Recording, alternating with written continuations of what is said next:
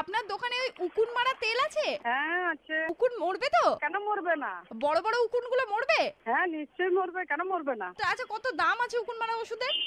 অনেক রকমের আছে অনেক দামের আছে তা আপনি কি শুধু উকুন মারার তেলই বিক্রি করেন নাকি না না না না আচ্ছা বলছি কি এই যে হুম। উকুন মারার ওষুধটা দিয়ে উকুনগুলো মরবে মার্ডার কেসের প্রবলেম হয়ে যাবে না তো না না উকুন উকুন মারার আবার মার্ডার কেস হয় নাকি আচ্ছা যদি আমি উকুন মারার ওষুধ দিয়ে মানুষ মারতে যাই তাহলে মার্ডার কেস হবে আরে মশাই আপ- আপনি আমাকে কেন চাটছেন হ্যাঁ আপনার কি ঘরে কি কেউ নাই চাটবার জন্য আপনি আমাকে পেয়েছেন চাটতে আরে না না আমার মাথায় উকুন হয়েছে দিদি ওই জন্যই তো এত ঝামেলা উকুন হোক আর যাই হোক তুমি আমাকে চাটতে জায়গা পাওনি আরে, তোমার দিদি- বাপ মাকে চাটোগা আরে আপনি আচ্ছা করছেন তো আমাকে উল্টো পাল্টা কথা বলছেন বাপ মা তুলে কথা বলছেন কেন এরকম করছেন আজব তো বেশ করছি আপনি ওইভাবে আমাকে প্রশ্ন করছেন আপনি বলবো না ওইভাবে না না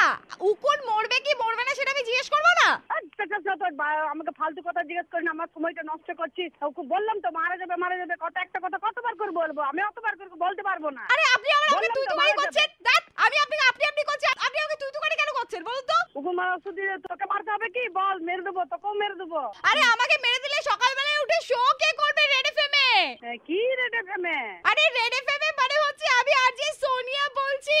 আপনার ও। ছেলে আমাকে ফোন করে বলেছিল আপনাকে রেড মুরগি বানাতে ও অ্যাকচুয়ালি Red আপনার FM? আপ- একদম আপনার দোকানে রেড এফএম শোনেন তো ও, আমাকে মুরগা পেয়েছো একদম ঠিক এই তো বুঝে নিয়েছেন আপনাকেই রেড ও। মুরগা আজ- একবার কি বলবে আমার সঙ্গে আমি রেড এফএম এর রেড মুরগি Yeah!